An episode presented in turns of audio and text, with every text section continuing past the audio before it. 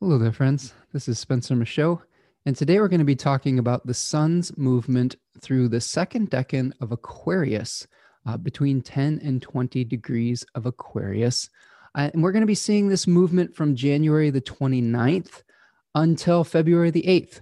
And today we will talk about the sun's square with Mars at 12 degrees of Aquarius and Taurus, respectively. We will touch on the last quarter moon phase that's happening on February the 4th.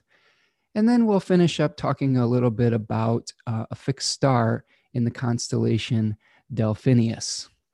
Um, we are going to do a I Ching reading for this transit, and we'll break down some of the, the decanic symbolism of this area of the zodiac. So let me share my screen here and we will get to it. Hope you're all doing well, hanging in there. Uh, hope you had a good uh, Aquarius 1 transit. Um, just to review what was going on during the sun's transit through the first 10 degrees of Aquarius, uh, we recently saw a, a uh, full moon in Leo at about nine degrees of Leo and uh, the opposition of that moon with the nine degree Aquarian sun. So we had something coming to a head uh, last week.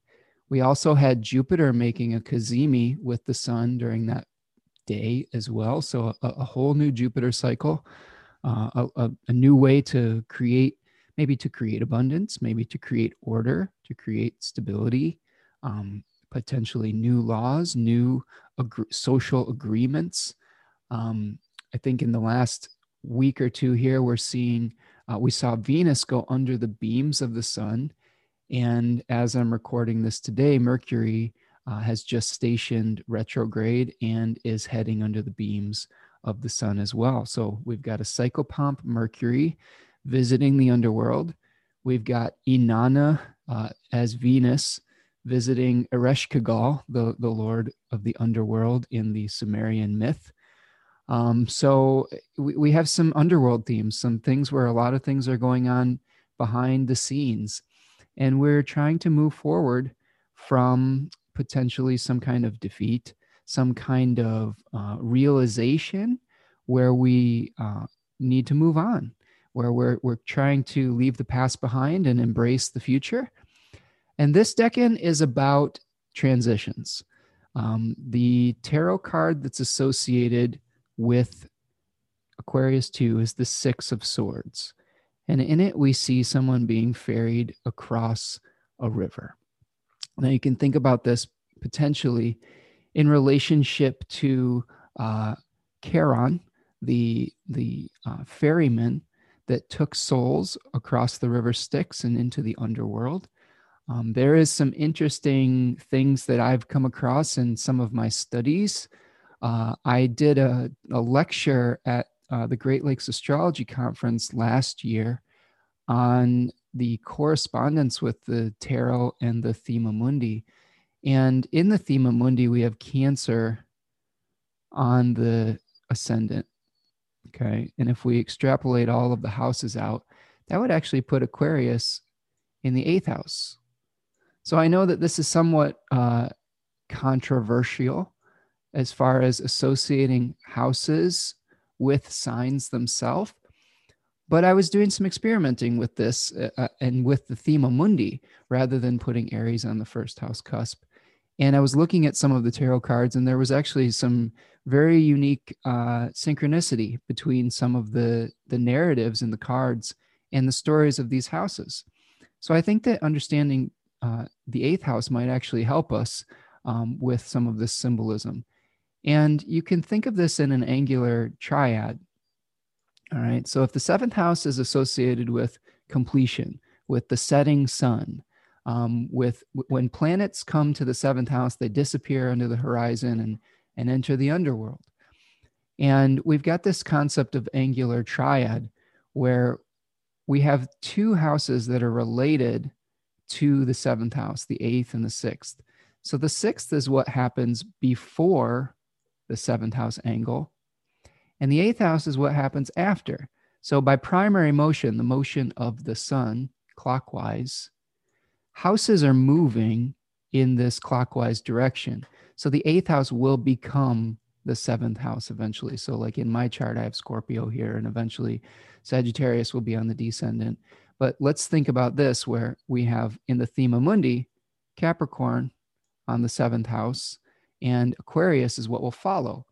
So, if we think about seventh house as, as completion of death, it was it had uh, significations with death. Eighth house could be what happens after death, and uh, inter- interesting that we see uh, a journey of leaving the past behind. You know, we had that that five of swords in the first decan of Aquarius, where we had some kind of conflict and a defeat. Maybe the defeat of dying. you know, I mean, it's a defeat. It's a battle that we're all going to lose eventually, um, and we may be heading off into the the afterlife. And here we may be uh, punted across the river Styx by some kind of ferryman, and that with that six of swords. And eventually, we're going to have to leave the old life behind in the seven of swords and move on to some unknown reality. Uh, the the the death is the ultimate unknown, where we're leaving potentially even just leaving our our entire identities behind, maybe leaving memories behind, leaving our bodies behind. And so, what we're looking at with the middle decan is that transitionary phase. Uh, the condition, let's talk a little bit about the sun's condition. So let's just actually, I'm going to back up for a second. The sun itself, what is the sun in astrology or traditional astrology? What do we, how do we think about it in modern astrology versus traditional? In modern astrology, we, we use it for uh, identity, say, I am this. Um, I think in traditional astrology, we there is more of a, a leaning towards um, power, selection, being uh, somebody who is um, special, somebody who is very visible. Um, the sun was also kind of an animating principle. It, it was associated with vitality. It was something that brings life. So it is the the light of life, of vitality, awareness. I like the word awareness. The sun feels like a spotlight to me. And if if we are trying to second guess the cosmic mind when we're doing astrology, maybe the cosmic mind is shining a spotlight on the on these topics when we are seeing the sun move through a sign. And what is the sun shining its spotlight on when it's in Aquarius? Well, it's shining its spotlight on Saturn because it is drawing resources from Saturn. It is becoming like Saturn as it moves through Saturn's temple. So, what is Saturn like? Well, it's interesting because Saturn is the opposite of the sun in the Thema Mundi. So, what we have here is a, a, a an impulse or uh, some kind of uh, planet that is trying to create vitality, but it's being given the resources of darkness. It's being given the resources of exile, deprivation, nemesis, which we can consider a rebalancing force, uh, trying to bring balance to the randomized distribution of fate or chance. We can be shining a spotlight on isolation, on the outsider, those who lack power, on death, uh, concepts like frost or freeze, uh, if we're using agricultural metaphors. Okay. Um, there's also uh, concepts associated with laws and the way that we organize our societies uh, with Aquarius and with Saturn. Saturn was also boundaries. Uh, what is inside the boundary? What is outside the boundary? Um, if we think of the uh, Saturn also as passage of time, sobriety, cycles, entropy. I could go on and on with, with different ways of thinking about it. It's a very complex symbol. Uh, we could almost break this down too if we think about from a psychological viewpoint the sun as ego. Uh, Saturn might be that quality of humility or becoming humbled through some kind of um, rebalancing, retribution, or punishment potentially this is the the the rebalancing of hubris and i think that we saw that in the five of swords in the first decan of aquarius was uh, some kind of battle where we lost due to our hubris, due to going against natural law.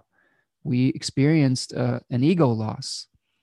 And now we're trying to move forward from that. We're trying to move on to something new. And it may be because we're feeling dejected, maybe because we're feeling isolated or that we are feeling not accepted by the by the in crowd. Um, so those are some some things to think about right away for the sun, just in, in Aquarius in general. Now, during this period of time, January 29th through February the 8th, um, we are going to see Saturn be the host of the sun for that entire period of time. Saturn is co present with the, the sun, so it's hanging out in its own temple. Uh, the sun will be moving through the terms of Venus from 7 to 13 degrees, and then the terms of Jupiter from 13 to 20 degrees. So these are benefic bound lords or term rulers. And the term ruler was sort of like your middle school curriculum designer or middle school teacher. She wasn't necessarily the, the principal, but she was setting the, the, the course of study. And think about a middle school teacher, if you can remember back that far, uh, that you really liked and that was maybe a little bit nicer, a little bit more encouraging, a little bit more positive, versus one that was a stern, tough teacher. So while uh, the sun is moving through these benefic bound lords uh, areas, um, we have a nice teacher right now. We have somebody who uh, is expecting us to use our qualities of patience, to use our quality of being able to create harmony and to create beauty, uh, to be able to tap into our higher selves and use our integrity to move forward through gentle efforts, not through violent efforts. And that's going to come back when we talk about the hexagram as well. There is a theme of, of gentleness that is coming about uh, with, with this reading today. The face rulers of the second decan of Aquarius are, it's a double Mercury face. So this is one, Mercury was the, the psychopomp that led souls to the underworld. And we see right now in our chart that Mercury is retrograde and is under the sun's beams. Okay. As I record this right now. Okay. I'm recording this maybe a day late in the cycle, but if we just look at one chart here, you can see that Mercury is retrograde, it's red, and it is within 15 degrees of the sun, okay? Which means that it is going to be entering the underworld. And Mercury is really responsible for going between the boundaries. I think this is a, a really interesting paradox or dichotomy with um, Saturn because Saturn is the boundary itself and Mercury is going in between those boundaries. It's it's uh, in the land of the living, and then it goes to the land of the dead. It's it's about communication, but communication and things like commerce are very similar because they're about exchanges. So Mercury creates ambiguity and doubt as well. It was the the cosmic lawyer that was questioning things and bringing things into question. So whenever we're traveling from one place to another, there is a sense of of doubt there is a, a little bit of a danger inherent in traveling since we are unfamiliar with the territory and we have to make sure that we have a, a, a good a good guide um, you know like if you if you died in, in Greek, ancient greek myth you had to bring a coin with you to pay charon the ferryman and that was you know you had hermes with you to guide you to the underworld but you had a number of helpers so this may be a time to reach out for for helpers and communicate with the people that can guide you to the to the new experience that is that is coming. Um, let me see. The tarot card is the Six of Swords. We've talked about that a little bit. Book T calls this card, and I'll show you again, earned success. The Book of Thoth calls it science. Austin Coppock named this decan Heaven and Earth. So, again, themes of going back and forth between liminal spaces, crossing a threshold. Uh, that is associated with with Mercury too, because it can go, you know, under the beams. It can appear from under the beams. Um, it goes, you know, it can communicate with the gods. It communicates with human beings. It's all about these conversations. And in uh, Joseph Campbell's book, Hero with a Thousand Faces, he talks about mythology and the monomyth and, and threshold guardians. So we may have to face some kind of threshold guardian if we are to uh, move to the special world. There were two worlds in his monomyth the ordinary world, where the hero starts out, some kind of call to action, where we are called to leave the ordinary world and, and go on an adventure and go into some kind of magical special world that is very different. And right now, we're in the process of feeling that call to action, leaving behind our known existence and moving out into an adventure. And a lot of times during um, uh, the first stages of an adventure, we may resist. There was something called refusal of the call in that monomyth. And uh, a lot of the times, the hero does not want to leave home. Um, and that is something that we have to use our courage to overcome, uh, that we have to really, you know, become heroic. You think about Frodo in The Lord of the Rings. Um, he was given a responsibility to take the the ring of power to to Mount Doom for the the sake of his community. I, I love that as an example for Aquarius. I, you know, it's not a coincidence that Elijah Wood, who played Frodo in the movies, uh, was an Aquarius sun. I don't think that, that was a coincidence at all. I think he just embodied that quality of being able to understand the gravity and the weight of his responsibility. And it wasn't a personal, selfish responsibility. It was something so that his um, brothers and sisters and his community members could survive. Uh, and he didn't, you know, think that he was worthy of this at first, but eventually he had to just, you know, suck it up and, and go on a journey. Same thing with Bilbo. Bilbo didn't want to leave the Shire uh, as well. I mean, this is kind of like this, you know, they were comfortable, but but eventually they did have to go on a long journey. And I think that we are in the stage of the story of the Lord of the Rings where um, Frodo and Samwise are, you know, going in potentially in secret across Middle Earth and trying to make it to Mordor to to complete their task. So um, maybe maybe this might be a great time to sit down and watch that movie. I think that that there will be a lot of resonance for the sun in Aquarius during this period of time with that movie. Okay. So there are some other themes that Austin Coppock talks about in his book, 36 Faces. He talks about independence. Um, when we are bridging the gap between uh, the known and the unknown, between the ideal and the practical, um, between the the insiders and the outsiders, we have a certain amount of independence. We're not beholden to anybody. So this may be a, a period of time where you feel a sense of freedom because you aren't committed to anything yet.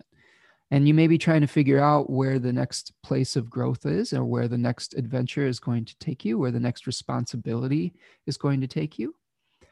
And uh, yeah, so we are able to pursue un- unorthodox methods when we aren't beholden to a an established system. And I think that we saw this really um, prominently last week with the whole GameStop stock thing that happened. If you aren't familiar with that, a group of message board um, Reddit folks um, basically bested some hedge fund managers by beating them at their own game. So they were this ragtag little bunch of outsiders that uh, bought up a bunch of failing stock and, and ruined the plan of some big Wall Street hedge fund managers and their short sale plans. And they made a lot of money. And eventually they were kind of shut down by the system as well. Um, but not after they basically, you know, stuck it to the man. So pr- pretty interesting, um, you know, circumstance there. I think that was happening at the full moon and also while Jupiter was making that cazimi with the sun. So we, we are seeing Jupiter in an area of the zodiac associated with the outsiders, benefits and abundance coming to the outsider. I thought that was just such a perfect, perfect representation of that. So we may see that continue as Jupiter is hanging out with the sun there, as we may see some benefits coming to the fringes of society or some unorthodox ways of creating um, wealth or creating prosperity in your life as well. Okay. one the one last note that I had here too. Um, we can talk about the concrete versus the abstract with this decan. We can also think about the sun if we're using it to define ourselves, which is a, a more of a modern concept. So I want to be careful with that. But if we are going to think of it that way, we may be defining ourselves, the sun, by what we reject, which is Saturn. Okay. So I think that those GameStop, Reddit, uh, that group was rejecting the rules of of Wall Street and you know defining themselves as like um, like the app that they were using to make money, like like modern day Robin Hoods. So, um, yeah, the symbolism of all that is is not lost on me. It's very interesting to see that all play out in real time. All right, the daimon that is associated with this decan is named Phobos. And Phobos was a, uh, a spirit that was um, basically translates to panic based fear, uh, flight, and rout from battle. If you're not sure what the word rout means, and I, I had to look it up to really get clear on it, it just means a wild confusion, a disorderly retreat. And Phobos was said to be one of the twin sons of Ares, the other one being Deimos, who is roughly translates to terror um, or dread. And these were the two uh, deities that accompanied their father into battle, uh, you know, spreading fear. So if you were going into battle, you wanted your enemies to be uh, to be afraid of you. You wanted them to flee in terror, and um, you know we see this this uh, deity come up on on the on the shields of great heroes like Agamemnon in the Iliad and also on Hercules' shield. So there's images of Phobos on those shields to to maybe intimidate their enemies. Um, so this may also have some significations with this Six of Swords card where we're moving away from something. Um, so I guess we have to decide whether we are going to cross over the threshold because of being afraid and there are some significations with Saturn around fear. Uh, or are we going to do it willingly and gracefully and gently? Uh, and I think that that's going to be one of the things we're going to be trying to unpack during this this week and a half of time. Now there is one fixed star associated with Aquarius 2. And at 17 degrees, we have a fixed star called uh, Sualocin, Sualocin. And that was part of the constellation Delphinius. And I want to show you that there's some interesting symbolism associated with this. Here we see the sun in the second decan of Aquarius. And as we look, and I, I, I want to always make this clear when we are looking at the star chart, is that we do have a difference between the tropical zodiac and the sidereal zodiac sidereal being associated with the position of the constellations and the stars, and the tropical being associated with the interplay of light and dark and the equinoxes and the solstices. And they are separating. In ancient times, they used to be very close together, if not conjunct. And now, because of precession, they appear very different. So when we're looking at a tropical sign, which which we use in Western astrology, um, we are looking at the sun in a position that is, you know, hanging out in the constellation of Capricorn. So it can be a little bit confusing, although we do have an overlap with Aquarius here. Now, in this sidereal blend that we're doing, we are looking at both the constellations and the tropical meanings. So here we have Delphinius, the dolphin. And dolphins were uh, creatures that lived in the sea, obviously. And the, and the sea is a place, a liminal space. It is uh, a place between the heavens and the earth. There is mystery of where of what is underneath it. Um, and Delphinius is about being playful. One little uh, little trivia fact about so, uh, that I read in William Olcott's book, uh, Star Lore, is that uh, he believes that this was named after uh, an assistant astronomer to a very famous uh, astronomer named Piazzi. uh, and his name was Nicholas. Uh, what is it here? I've got it in my notes. Nicholas Venator. And of course, there are two stars, uh, Sualocin and uh, what is the other one here? Rotanev. And that is, of course, Nicholas and Venator spelled backwards. So there may have been some little trick, uh, little little inside joke with a famous ast- astronomer and his loyal assistant naming these stars after him spelled backwards. It's pretty interesting. Um, but Bernadette Brady talks about this star being about helpfulness. Dolphins were said to have helped sailors uh, if they were in trouble. Um, there was also a story of, of Hesiod, uh, who had been murdered, apparently. I didn't know this story, but Hesiod, the ancient poet, um, ancient Greek poet that wrote a lot about cosmology, apparently was murdered and thrown into the sea. And dolphins recovered his body and allowed his friends to find the murderers and then drown them. that was that was the vigilante justice back in ancient Greek times. Like you know, someone someone uh, murdered your friend. You know, eye for an eye, I guess. But um, but yes, the dolphins were were instrumental in in creating justice and creating helpful um, you know rebalancing of a wrong or righting of a wrong. And uh, so playfulness, humor, being able to lighten up a little bit, that may be important as we're looking at a, a fairly heavy area of the zodiac, a Saturnian area of the zodiac. Sometimes our humor can help us to to move forward from fear. Maybe the opposite of fear on some level is is feeling joyful, playfulness, lightheartedness, right? So that might be the antidote to some of the things that are coming up in our experience. All right. So let's go back to our our chart and let's go through some of the aspects that we're going to be experiencing. Now, first of all, before we move forward, we have to look at what planets are hanging out with the sun here during this time. And this is actually a period of time where we're going to be having a number of planets.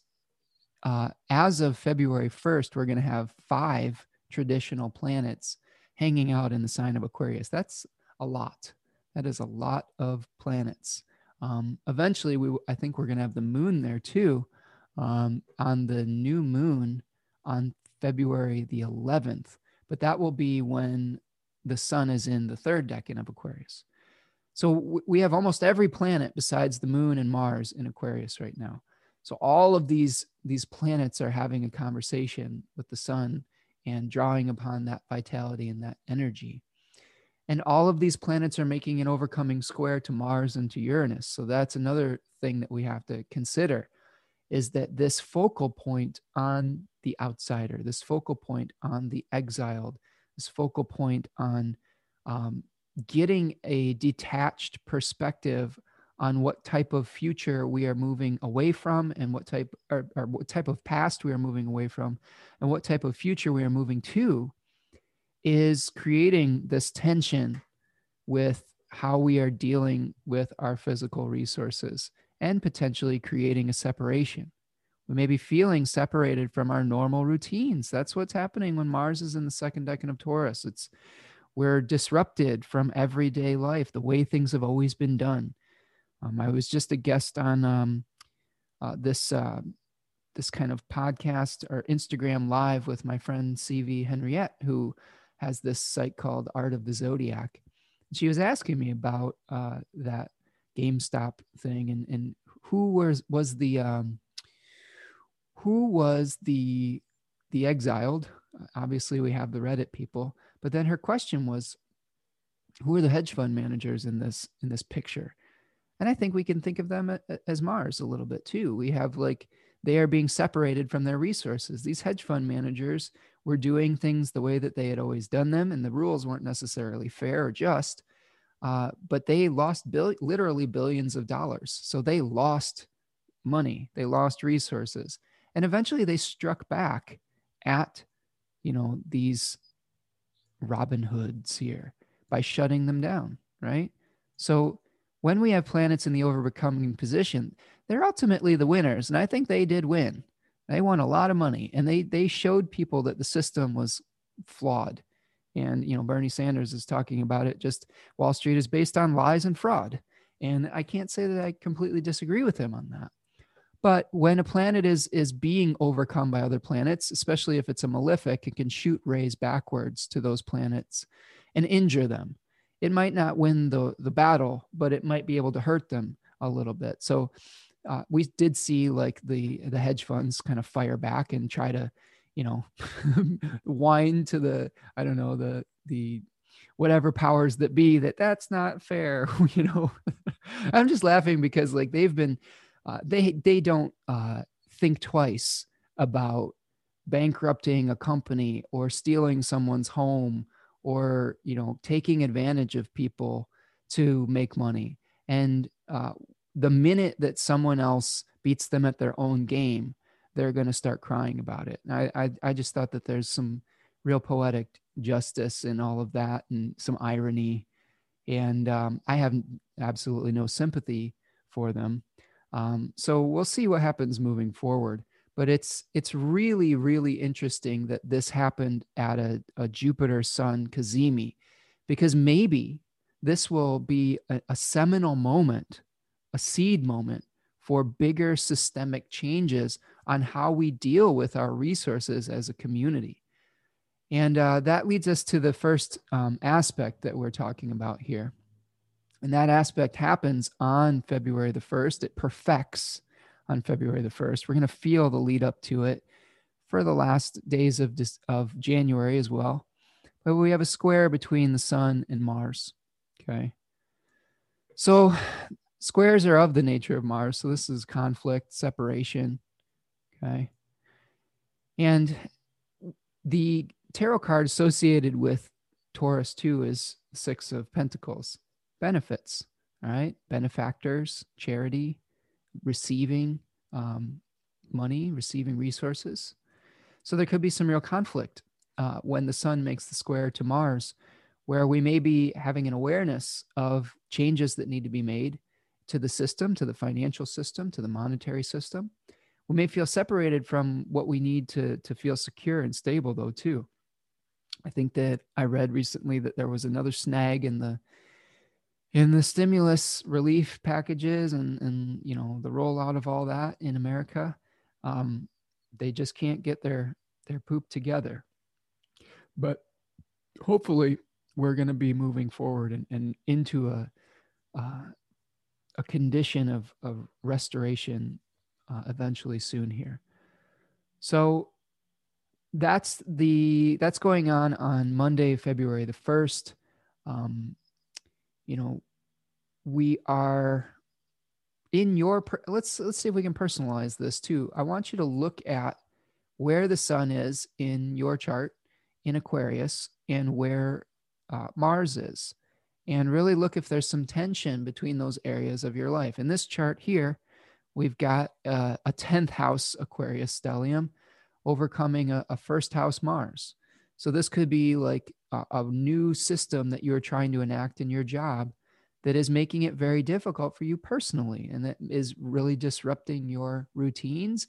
It, you just may have a, a, a boatload of work that you're going through that is creating some some challenges in the way that you go through your your daily routines and habits. Um, I know my my astrology teacher is a Taurus rising, uh, Mr. Acyuta-bhava, and he's dealing with some of the uh, I don't know the fallout from his very successful Kickstarter campaign. I fallout. I use that that word judiciously um, because he was very successful and did a very good job, and he's going to help a lot of people with the the the money that he raised.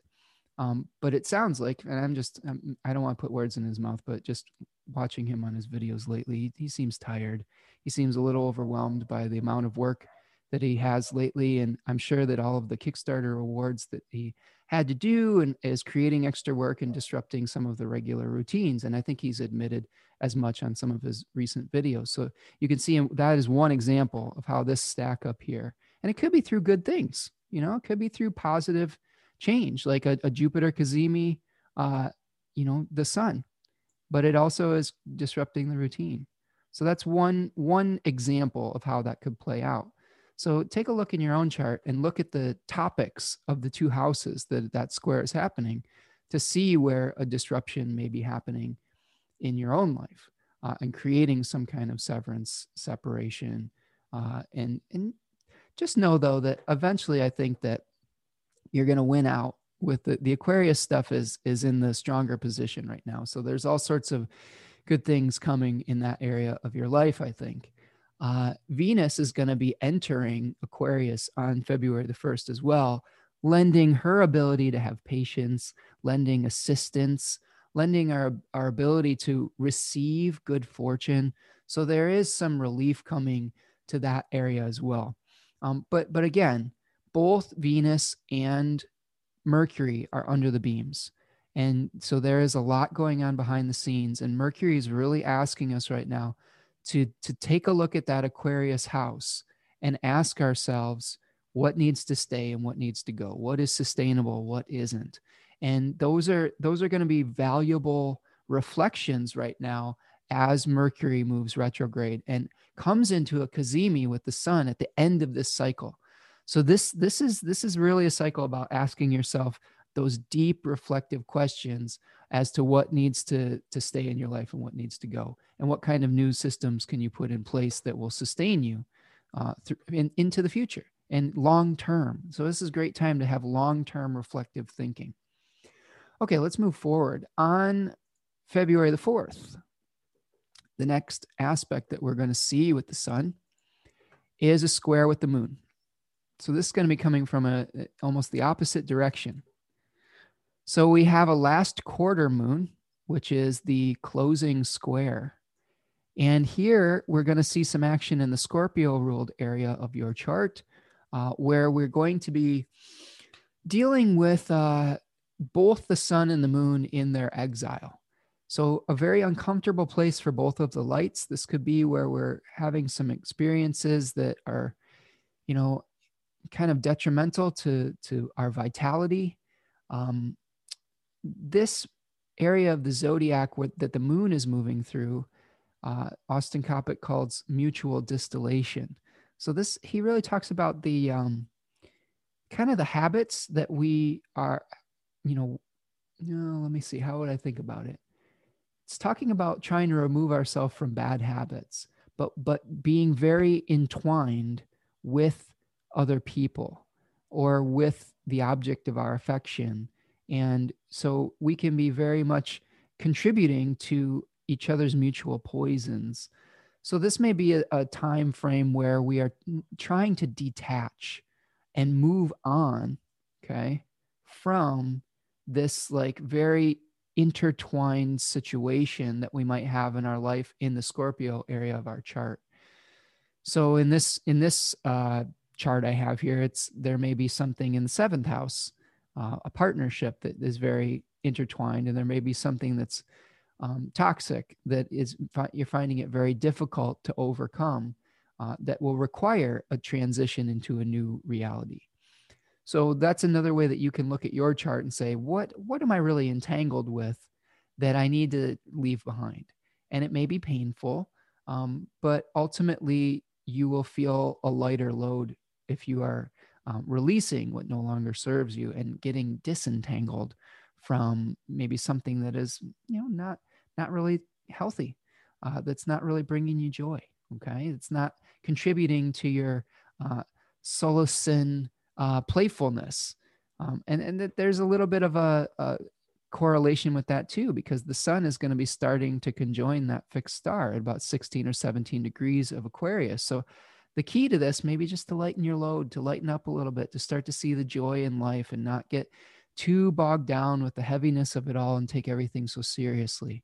I know in the wintertime, sometimes it's really hard to find uh, joy, to find that that solar, you know, warmth I know in the summertime, you can just lay out in the sun. You can feel good just by absorbing the sun's rays. And that's a lot harder to do in the winter, isn't it? We have to seek out joy. You know, we have to be intentional about it rather than um, just expecting that it'll, it'll be there all the time. So that might be something to think about as well. Okay. So let's look at uh, the hexagram associated with this. um, I did an I Ching reading, and one little thing I wanted to talk about too. Actually, I'll get well, I'll get to that when I do the, the reading. But I'm going to draw the hexagram. So I asked the I Ching, what is the essence of the sun's transit through Aquarius 2 and how can we navigate it gracefully? Because this is all about navigation here, isn't it? How can we how can we try to I don't know, master this time? And maybe that's a goal that you have mastering a time, but maybe it's not. Maybe it's just surviving it. I think that it's a combination of those things. Be gentle with yourself, going with the theme. So we had um, the hexagram 18 moving towards the hexagram 57. So hexagram 18 is called repair or corruption. So there is something that is in need of repair. There is something that we determine that isn't working. 57 is gentleness or moving gently or subtly penetrating. Gentleness. And this was compared to like moving like the gentle wind. So we have something in our life, some corruption that was exposed potentially through the Venus Pluto conjunction, that's being exposed through uh, the the retrograde of Mercury, a challenge in that area of our life. Um, we're doing some deep reflection with Venus and Mercury right now. So something isn't working, and we are trying to leave whatever it was behind. We maybe something came to light at the full moon, showing you what wasn't working. There was also a Mars square to that full moon. And now we're picking up the pieces. We're we're moving forward with our life and we're moving on. After every conflict, after every contest, sometimes there's a winner, sometimes there's a loser. And we've we've all been on both sides of the coin. And uh but you know, you move on. I mean, I I I, I experienced this with sports, right? I played sports as a kid and I, I won some games and I lost some. And, and at the end of the day, you have to, you know, shake hands and move on. And if you get stuck in your failure, you're not going to be able to move forward to the next match.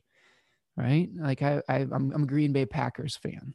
I'll just admit it. I love, I love football and I love, I love sports in general. My analytical brain uh, gives me, a, it gives me a lot to chew on with sports. I see an inherent beauty in like the the ballet type dance of of athletics. And um, you know i'm a packers fan because my grandparents were uh, from wisconsin and it was a very it was a i have good memories associated with watching football with my my family. It was a, a time where we felt like we were all united. And my family was uh, i had a lot of divorce in my family um, i had seven different step parents growing up uh, my parents got married and divorced a lot. And going to my grandparents and watching the Green Bay Packers was a, a point of stability.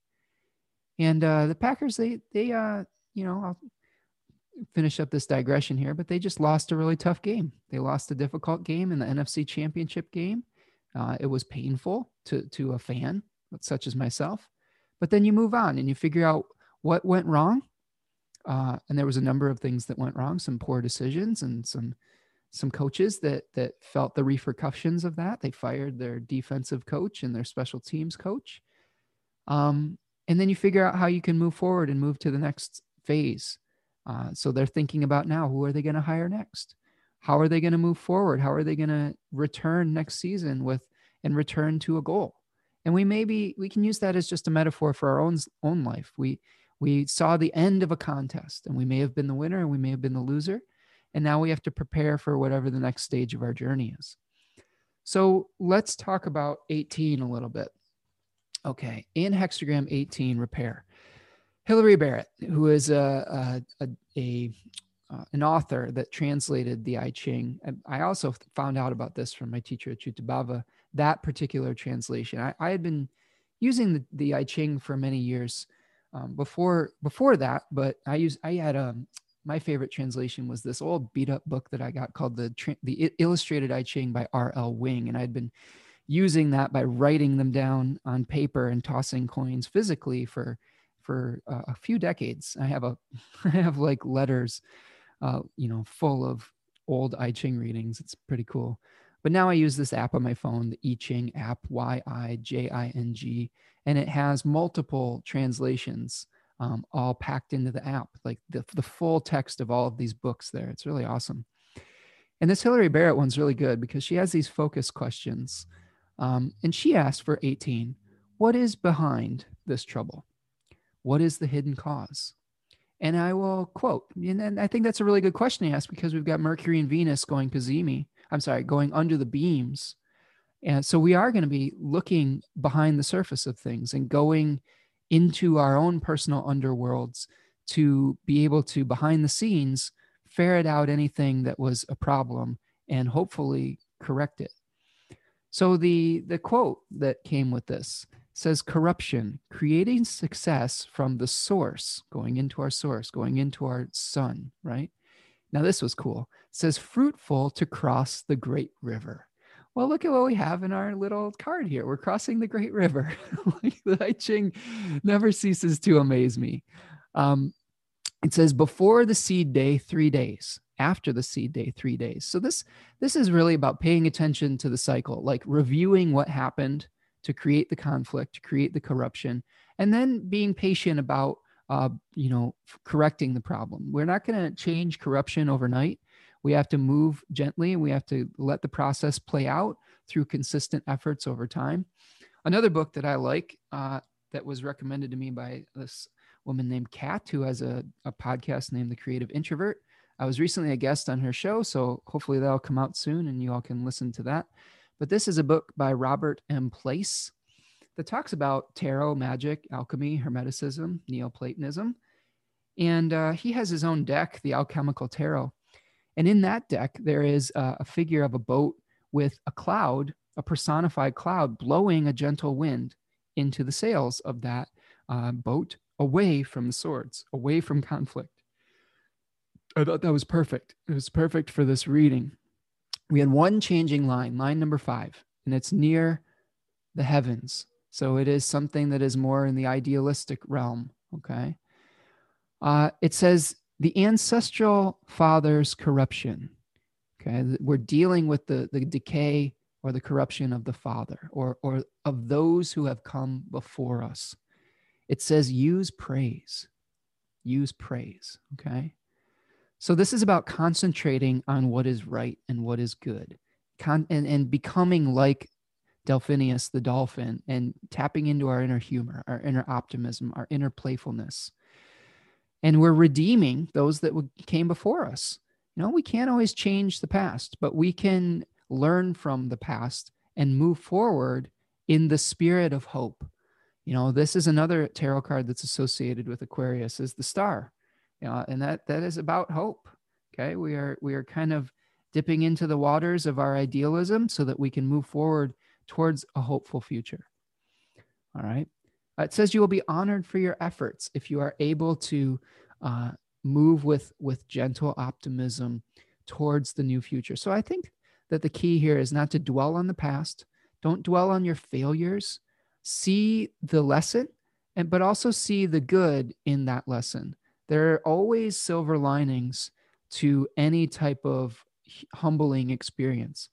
And a lot of the time, the humbling, you're better off for it you know, a lot of times we are moving against the natural way of things and the natural order and the natural, um, I don't know, the Tao. We're moving uh, against the Tao sometimes. That's that was the the offense that was most punishable by the the Greeks was was hubris.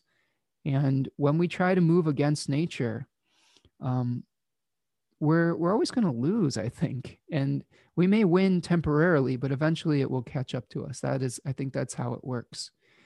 So this is moving to the hexagram 57, which is called subtly penetrating or moving gently. And Miss Barrett asks, how can you get to know this from the inside? What is taking shape?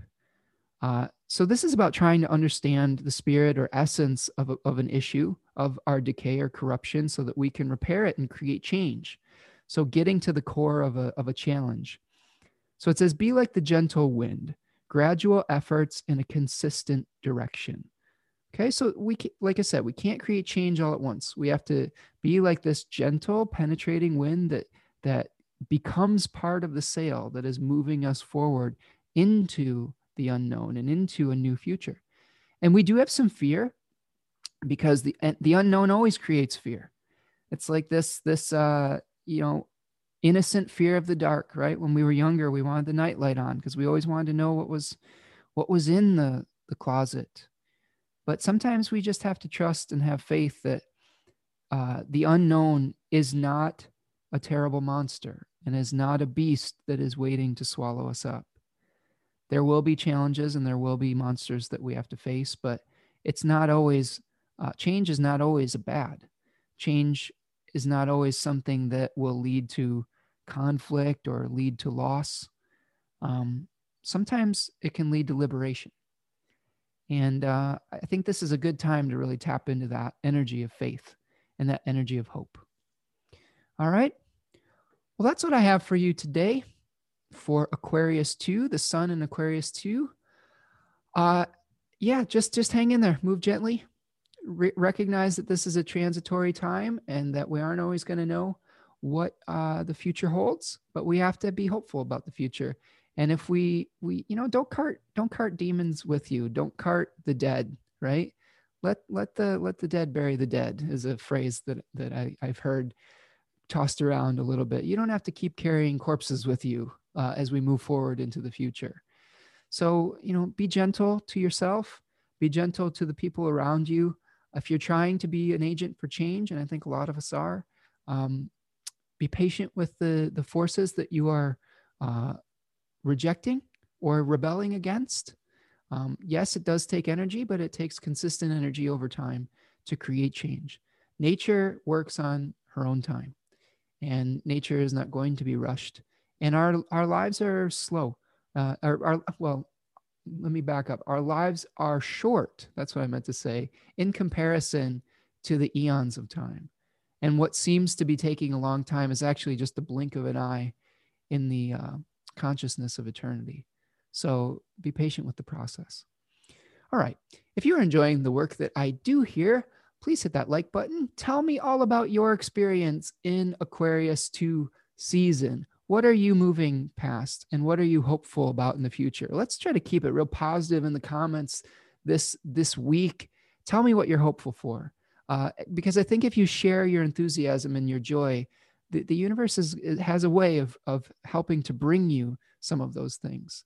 Uh, you know, there are limits to that, but I, I think it can be really healthy to, to verbalize some of the things that you're trying to move away from and what you are trying to move towards. It's okay to be confused about it too. You don't have to have it all figured out right now.